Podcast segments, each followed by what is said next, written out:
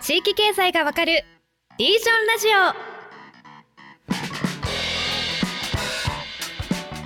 オそれでは本日も参りましょう地域経済がわかるリージョンラジオシーズン2です木下さんごさんよろしくお願いしますはい、よろしくお願いいたします。よろしくお願いします。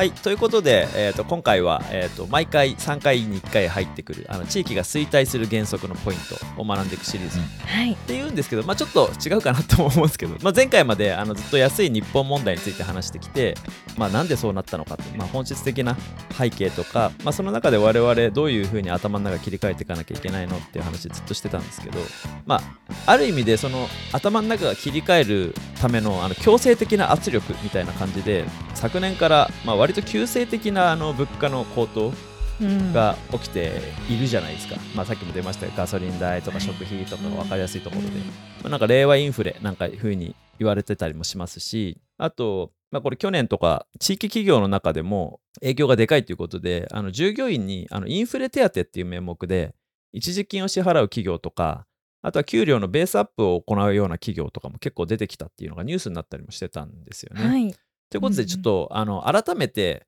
まあ、原則っていう言えるのがちょっと微妙だなと思ってつつも、地域にとってのそのインフレとの向き合い方っていうところですね、まあ、どう影響するのかみたいなところをちょっと考えていきたいなと。令和インフレの中で地域企業がやるべきこと、やってはいけないことは何かみたいなところ、ズバリちょっと木下さんに聞いていきたいなという回になります。はいでもさっきちょっと言いかけてた話があるからね、その話からあ、ちょっと。そうそう。はい、そう、おさらになんかインフレにどう対抗するのかとか、そんなことは結構難しい話で、なんかみんななんかはいはいはい。わからなくなっちゃうかなと思うんですけど、普通にちょっとずつ値段を上げていく。要は値段を上げていって、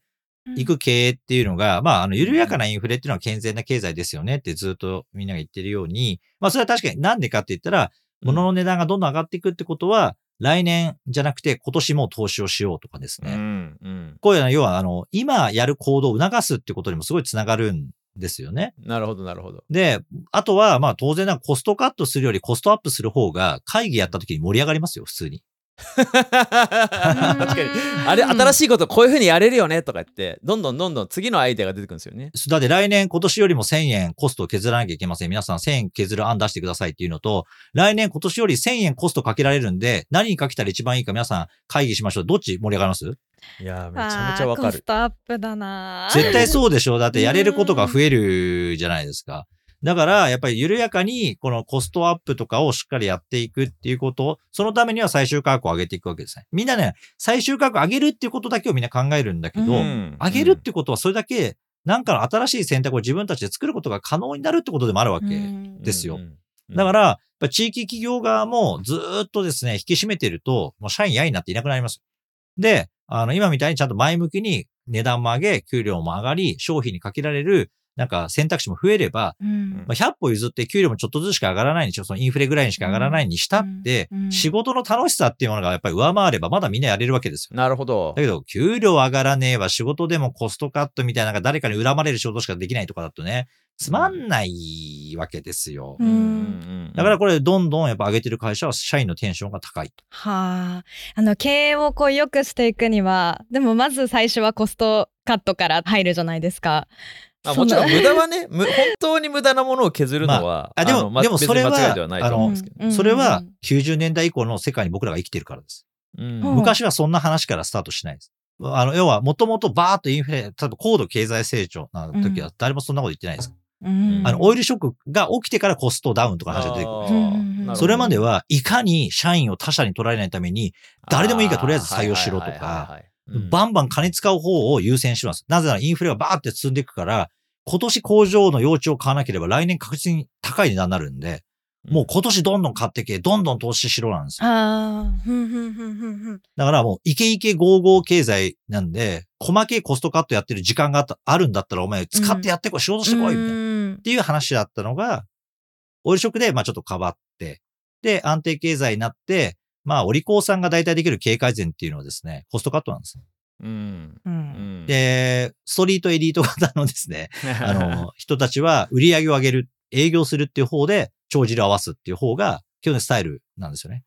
だからまあ、あの、みんながコストカットっていうのは、聞こえはいいし、失敗しないんですよ、確実に。うんだってコストって今あるお金を削るって話なんで、削るって決めたら削れるんですだけど営業は取らなきゃいけないから。はい。営業コミットするってできないんです。だからよくあのね、うんあの、なぜハーバード大学では営業を教えないのかって本ありますけど、はいはい。営業っていうのは、そう、あの、すごい複雑な関係の中で自分で見出して、しかもコミットメントできないわけですよね。まあ、うんコミットメント、約束はするけど、絶対できるってことはないから、あんまりそこから経営に入ると、自分の評価があんま上がらないからみんなやんないんだけど、なるほど、なるほど。だけ、ど、実際伸びてってる地域の企業は確実に営業を主軸に置いて、値段もしっかり上げていくっていう店が、飲食店でも、物販店でも、はいサービス業の会社でも、絶対上がってる。うんうんうん確かに。木下さんは常にあの営業ファーストっていうのを言い続けてますけど、うんうんいや確かにあの今の話でその会議が盛り上がる盛り上がらないみたいな話あって僕もはっと思ったんですけどちょうど今じ来年の事業計画をリージョン的に作ってるんですよ。はいはい。でやっぱりそこでじゃあ使えないねってやってったら人も増やせないしで新しく面白いコンテンツの例えば企画を考えてもいやそんなコスト新しいことやるコストないよとか言ったらもう落ちてくだけなんですよね、うん。結局成長できないってことはもう維持もできないってことはなんとか売り上げトップラインを伸ばしたことによってあのまあ利益を確保した分をいかに新しいチャレンジに回すかっていううん。ことしかもうやっぱこれスタートアップだからなのかもしれないですけど。いや、まあ、どの会社もそうですよ、ローカルでも。だから一個はやっぱ今みたいにそう、インフレね、緩やかに物価が上がっていくっていう状況になってきたら、まあ先立って投資は早くやった方がいいし、うんやっぱり社員もより集めていくためには給料上げていかなきゃいけないってなってくると、そんな縮小均衡みたいなことをやってたらですね、どんどん今の呉さんのように、去年より今年、今年より来年、どんどんこのバジェットを切っていくって話やっちゃうと、うんまあなんか全然誰もしいい社員なんか絶対集まってこないし、辞めていく。そうですね。やっぱやめていくのがもう本当に想像できる。そう。だからこれインターナルなんで会社経営のインターナル側の問題として、それは結構意外と深刻に受け止めた方がいいですよと。デフレだったらじっと我慢して、あの不況下には何もしないのが一番なんだみたいな謝罪がある会社とかもあるんですよ。うんだけど、その調子で言ってると、この伸びて、伸びていくというか、物価が上がっていったりとか、経済がもう一回ちょっと拡張可能かもねって言ってる時には、もうあらゆるチャンスを取り残すことになるんで、うんえそこはしっかり考え方をスイッチした方がいいですよ。なるほど、なるほど。うんそう、もう一個は、うん客筋の問題なんですよ。ああ、はいはいはい。で、あの、やっぱり安かろう悪かろうじゃないけども、うん今みたいにね、うんコストかけなきゃ悪いものになるじゃないですか。だけど、うん安いのがひたすら好きっていう人たちもいるんですよ。うん。だけど、これはね、あの、この客層に向いた経営をすると結構大変。めちゃめちゃ大変なことになる。うんで特に規模が小さい事業体であればあるほどやめた方がいいっていうのは僕の考え方ですね。ね。そうですよね。いや、本当にもう根本的に、要は、あの、スケールメリット出せるっていうサイズにならないと、安くたくさんの競争って根本的に勝てないですもんね。そうですね。だからまあそういうところは、例えばですね、例えばあの、丼一つを考えた時にも、例えばカツ丼の専門店出そうと思った時に、安く美味しいカツ丼出そうっつったらね、なんかカツ屋とかそういうチェーンがいっぱいあるわけですよ。うんそこに勝つことって無理だって、彼らはもう安いっていうことで来る膨大なお客さんとかでも満足させられるモ,、モデルをバーっとやってるわけですよね。ねで、じゃあ僕がカツ丼専門店を出そうと思った時、そこと戦うっていうのはもう絶対無理ゲーで、で、で、そういうお客さんを掴んじゃうとですね、値上げは絶対できなくなるし、うんすごい苦しむんですよね。で、ある程度高いけど食べに来てくれるっていうお店にしましょうってことにちゃんと挑戦をしてお客さんをつかめると、徐々に値段を上げてったりっていうのには全然価格的に、うん。まあ弾力性って言いますけど、価格を上げてもお客さんがどれだけ減るかみたいなところとかっていうのが、そんなに連動しなくてですね、皆さんしっかりやっていけるみたいなことが、うんうんうんあそうそうするとまあ、えーまあ、カツ丼だけじゃなくて、カツのちゃんとした定食とか、こんなカツがありますよとかいろんなこう展開をしながら、お客さんに提案していくっていう幅がね、広がっていく。うん。そうすると従業員もですね、実際ですね、サービス産業ですね、例えばアクティビティとか、そういうのやっていはいはいる、うとか飲食店の接客もそうなんですけど、やっている。そう。これね、客数上ね、安い人にね、限っていくとですね、うんとんでもないセクハラじじいとかね、そういうのがね、山ほど来るんですよ。パワハラ、セクハラはね、安い客に山ほどいるんです、これ。本当にでも地獄絵図で、で、これ何が起こるかっていうと、会社としてですね、従業員が全く定着しなくなるんですよ。そうなりますよね。そう。ななので、採用コストをめちゃめちゃかけなきゃいけなくなってくるんで、うんで、今、コストかけてくるならまだいいんですよ。ただ、今みたいな状態が続いていると、やっぱやばいっていうので、そう、私も一緒に仕事してる会社とかでも、やっぱりその地域で、そのサービスでは、一番トップラインの価格を掲げてやってるところには、そういうお客さんは一切来ないんです。ううんつまり、まあ、要は、同じようなサービスを横に並べたときに、あまあ、安いから来てるわけではなくて、内容を見て、これだっていうふうに言ったときに高かったっていう話。だけど、うんじゃあここでなんか2000円ケチって変なサービスを受けるよりは、2000円払ってでもいいサービスを受けたいよねってお客さんが来るっっていうお客さんにおいてはですね、やっぱそういう変なことはしないっていうところで、うんうんうんいやいや、それ安くてもね、ちゃんとしたお客さんもいるんだとかいう人いるんですけど、まあ確かにいることはいるんだけど、全体を見たときには非常に地獄です。これね、現場を、そういうこと言う人いるんだけど、俺もうめちゃくちゃ見てるんで、やってきてるし、自分たちで。うんあのね、めっちゃ来ます、マジで。この重みを。冗談じゃないぐらいのことが起こるんですよ。だから、そこにいきなりこれから地元企業が向かっていくっていうのは全く賛成できないんですよ、ね。なるほど、なるほど。ある程度しっかり上に上がっていくっていう方向で経営を回していく方が、会社を守ることにも従業員を守ることにも地域の経済に貢献していくってことを持続する上でも、うんまあ、これは不可欠かなって思いますね。なるほど、なるほど、なるほど。そその上でちょっと俺、木下さんに聞きたいことがあって、はい。あの、調達とか、新しい事業を作っていくとか、新しいチャレンジをしていくっていうことが、うんまあ、ゲームチェンジとして必要だよねって、まあ、今回ずっとそういう話をしてると思うんですけど、その中で、この令和インフレ、今このある意味健全な経済市場に戻ろうとしてるこの状態には、えっと、事業者にとって追い風か、それとも逆風かっていうところをちょっと聞きたい。いや、これはあらゆる企業にとって追い風だと思いますね。うんうんうんうんうんだって今まではね、全体の経済でデフレになってってるっていうのは、なかなかその中で抜き出てですね、値上げをしていくっていうのは、うんまあより厳しかったわけですよ。だって他の会社はみんな値上げしないから。だけど、今はみんなこれ値上げをした上でどういう工夫をするかっていう経済にこれもう一回こうやって上がってくると、一番最初はその、まさにねみんな理由は、原材料高騰のため値上げします。みたいな感じで。うんうんうんうんねステルス値上げはもう限界が来て、まあやっぱりもう上げなきゃいけないってことで上がってききましたよ。で、これはもうさっきのなんだろうな、チキンレースみたいなところで、うん上げたら死ぬみたいなことをみんな思われ、思ってて、だけど上げてみたら、あ、意外とこんぐらいの影響なんだってことは今分かってきたわけです。ようん。なるほど、なるほど。そうすると、そう、上げる会社と上げない会社っていうね、これ分かれてくる、くるわけですけど、うん。少なくとも上げるっていう選択肢がある程度、あのーなんだろう、許容されてくるというか、あの、オーソライズされてくるっていう状態までは、今結構来たかなというふうに思っていて、ようやく、要はさっきの値段を上げ、よりサービスを良くしていくってことを、もう一回そこと国内市場でも向き合うことができるし、プラスインバウンドもあるし、まあ、さらにそれれが例えば製品とかだったら、それをさらにまた海外に出していくっていう輸入地間の話につなげるっていうチャンスがようやく。く出てきたっていうところじゃないかなと思いますね。なるほど。消費する側のこう許容度も大きいですよね。確かにね。そう、あの、お大きいと思いますね。あの、メンタリティだと思います。うんなんか、明瞭にじゃあいくらだったらいいんですかとかっていうのはこれやらないとわかんない。答えが全然ない。あまりにも複雑な話なんで、あの、コストがどうした、お客さんの心理がどうした、他社はどう行動してるのか、うんメディアがどう報じするのかとか、これ全部が複合要因でうん。あるわけですよ。なんか、来年から、なんか来年の3月から3円値上げしますとかニュースになるじゃないですか。うんねもうそんな余計なこと言わなくていいのにと思うんだけど、まあああいうものとかがどれぐらい作用するかとかあるじゃないですか。だって別に、そんなお菓子1個買うで3円値上げになりますって、まあ、もうええやん、そんなもう、普通でしょって話なのに、ニュースになるぐらいのネタになってたぐらい日本経済異常だったわけですよね。でこれがまああまりにもみんな値上げするから、そのうちもうニュースにはならないというか、うんもうね、あのみんな取り上げられなくなってくるから、そうすると当たり前にこうやって上がっていくじゃないですか。で、そうすると、ようやくさっきの、えー値段を上げられるから、じゃあ中身をどう良くしようかとかって話とかができる。今はまだコスト分をただ転嫁するだけみたいな話になってるけど、本来、コストの中には人件費も入ってるわけなんで、ううんん。その原材料が高いからだけじゃなくて、人件費も上げなきゃみんな生活できないから、それをトータルで値上げするっていうのが正規値段なわけですよ。はいそれがようやく真っ当にできるようになってきたって、みんな僕は企業系的には、あの、そこと向き合うことが、なんか、え、お前の会社異常だねって話にはならないじゃないですか、今もう。はいはいはい。ようやく。うん。ね、それはね、すごいいい風潮だと思います。確かに。いいうんまあ、まさに追い風、健全な状態になっていくっていうことが、まあ、まさに今起きているからこそ、このタイミングがチャンスですね、事業者にとっては。うんいや、これそうそう。で、ここでこのチャンスを感じ取らないと大失敗しますよね。いやー、俺、それで言うとね、木下さんも大好きな、俺も大好きなサイゼリアがちょっと心配ですね。サイゼリアもじわじわ来てますよね。あ、マジ、じゃあ、じゃあ来てます？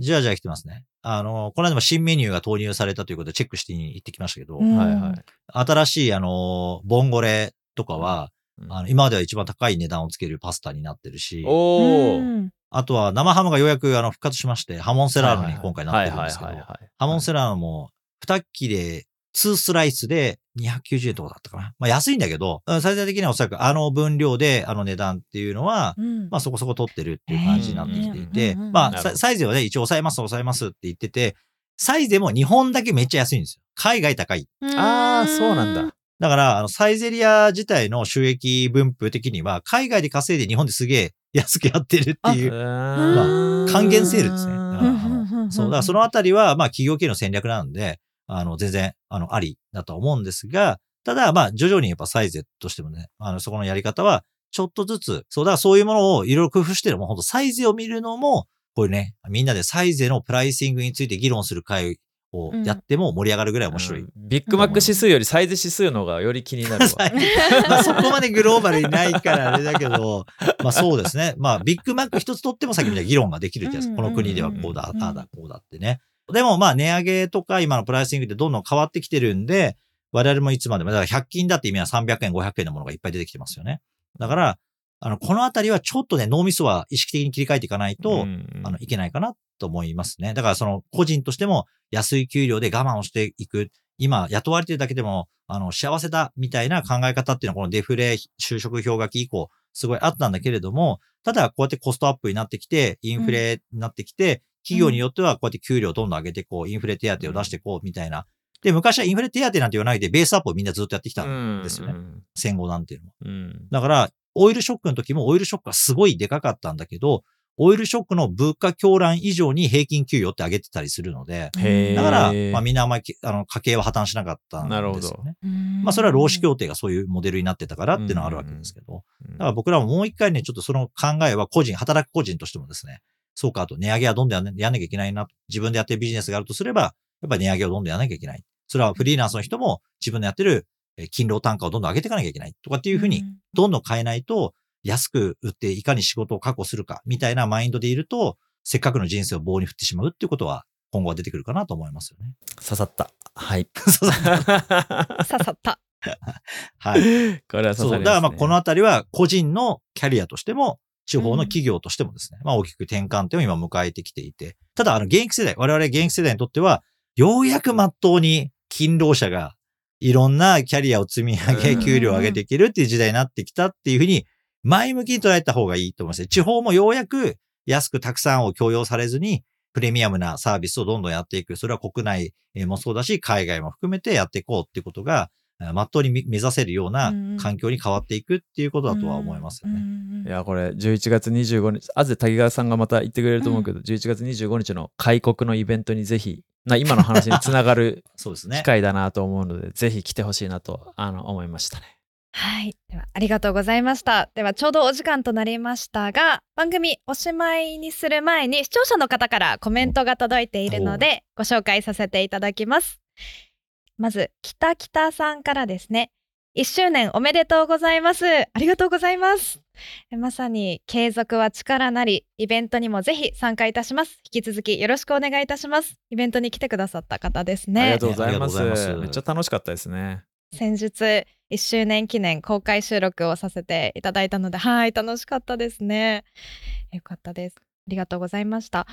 そしてかまやんさんから今回も木下さん、呉さんのキレキレな熱いトークはさることながら、でもやはり滝川さんの声が震え上がるほど 可愛すぎるからこその 今の大躍進、リージョンラジオだと私は思います。え、これ滝川さん自分で自分で選んだんですか、これ。いやいや、これ、ゴーさん、ゴーさんのピックアップじゃないですか？これ私、読んじゃって大丈夫？桜じゃないよ。大丈夫多分いや、でも、確かに、あの、滝川さんいなかったら、呉さんと僕でですね、これ二つ話したら、マジでやべえ回でしょ。やばいやばいやいやいやいやいやマジ滝川さん貢献はでかいですよね。優しい、そんな風に言っていただいて、皆さんから学ばせてもらってます。ありがとうございます。これ次のやつね、めっちゃいいんですよ。めっちゃ学ぶんですよ、うんこれ。トミさんからですね熊本の大津町ですかね、うんうん大津町には50年前にバイクの H 社が工場を建てた。もちろん町は潤ったしその恩恵で所得が向上した。一方でニュータウンができ大手スーパーが参入すると町の均一化が進む。働く世代が現役の間はいいが高齢化していくと町全体が一気に衰退する工場誘致はメリットが大きいがそこで働く方の子どもたちが将来その町に残りたい動機仕事を作っていくことが必要だと思うというそう、これあの、企業誘致の会のコメントで、なんかこう、もう、ちゃんとそれを観測されてた方の実感値としてのこんなあのコメントもいただいて、うん、あそうだよね、と思いましたね。これやっぱあの、同じ企業誘致でも全然違う方向だっていう話ですよね。うんうんあの工場は生産側の企業誘致で、スーパーとか消費側の企業誘致なので、うんうんうん。工場はそこで付加価値を生んで、外の人たちに物を売って、またバイクを売って、その付加価値が地元に入ってくるって話で、うん。外貨を稼ぐ。でスーパーは地元にいる人たちの消費を吸い込んで、スースーパーの本社に送金するっていう仕組みなんで、大手スーパーですからね。そうそう、だから多少ね、もちろん地元の外からもお客様来るっていうのはあってもですね、まあ、あの根本的にその企業が果たす地域の経済に対する役割が、まあ、全然ベクトルが違うっていうところですよね。地域に残るお金落とされるお金ってすごくわずかってねおっしゃってましたよね。そうですね。まあ、特にね、この50年前のね、地方のメーカー工場っていうのはね、めちゃめちゃち地元に貢献してくれたんで、うん大きいですね。いや、こんないいコメントもいただいてましいただきましたね。ねありがとうございます。すべ、て読ませていただいています。これからも少しずつ番組の中で紹介いたしますので、皆さんぜひたくさんコメントお寄せください。それではリージョンラジオシーズン2本日はここまでとなります最後まで聞いてくださったリスナーの皆さん本日もありがとうございましたありがとうございました。おしまいに番組からお知らせです。リージョンラジオシーズン2ではリスナーの皆さんからのご意見ご感想をお待ちしています。ぜひハッシュタグリージョンラジオでツイートいただけると嬉しいです。そしてニュースピックスリージョンでは来たる11月25日に地域×副業をテーマにしたイベント開国を開催する予定です。ぜひ概要欄をチェックしてください。次回も地域経済の未来についてディープに学んでいきます。またお会いしましょう。